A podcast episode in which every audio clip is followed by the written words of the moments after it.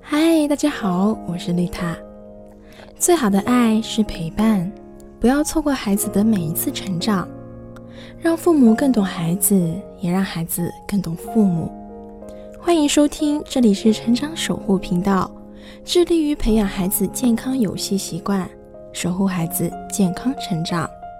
Hello，大家好，今天要给大家分享一下，孩子期末成绩出来之后，我们要怎么做？当孩子考试成绩出来了，那作为家长应该怎么去做？既然结果已成定局，我们应该怎么给孩子积极的影响，让孩子在以后的学习中更好的发展呢？今天我们就跟各位家长一起探讨一下，家长如何跟孩子讨论成绩。父母应该从正面积极的角度去审视孩子，激励孩子。拿到成绩之后，应该这么跟孩子沟通。那首先第一个，问一下孩子，你对自己的成绩满意吗？而不是首先表达我们是不是满意。因为学习是孩子自己的事情，应该让孩子体验考试带给他的感受，而不是让他体验考试带给父母的感受。考试除了考孩子对知识的掌握，考察孩子解决问题的能力之外，还有一个非常重要的意义，就是对人心理素质的考验。知识只是载体，只是手段，永远都不会是目的。那些能够渗透到孩子血液里的东西，孩子整个过程中的心理历程，才是我们最应该关注的。第二，如果孩子感觉到满意，慰问孩子你怎么庆祝？因为庆祝是体验到自我满足感后跟他人分享的快乐。如果孩子班内竞争气氛很浓，我们应该去教育孩子以平常心待之。每一次考试应挑战自己，超越自己，考出最佳水平就可以了。或者告诉孩子“学如逆水行舟，进则退”的道理，以激发孩子的斗志。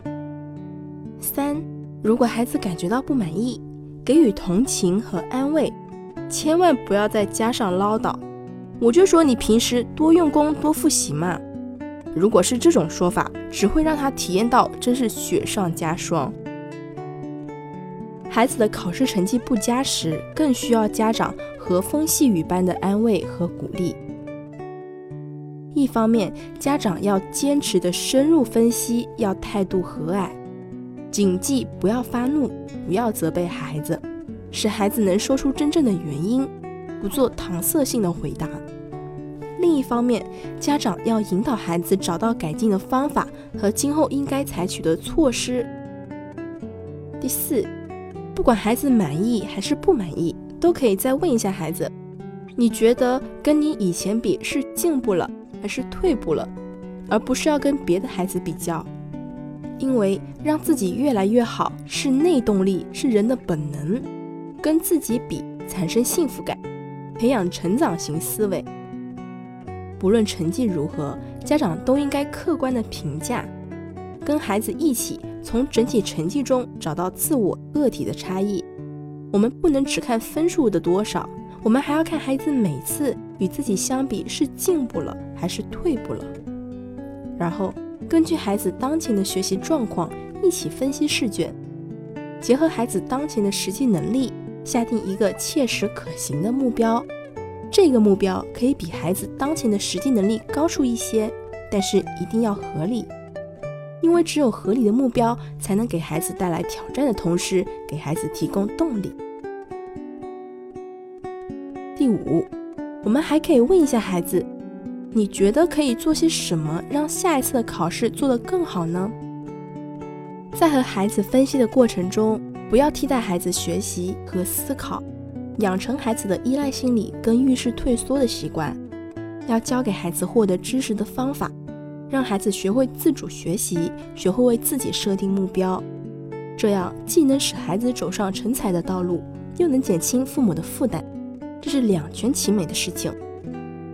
没有孩子会努力奔向自己不想抵达的目的地，自己决定好目标的孩子，他的努力程度远远会超过父母的想象。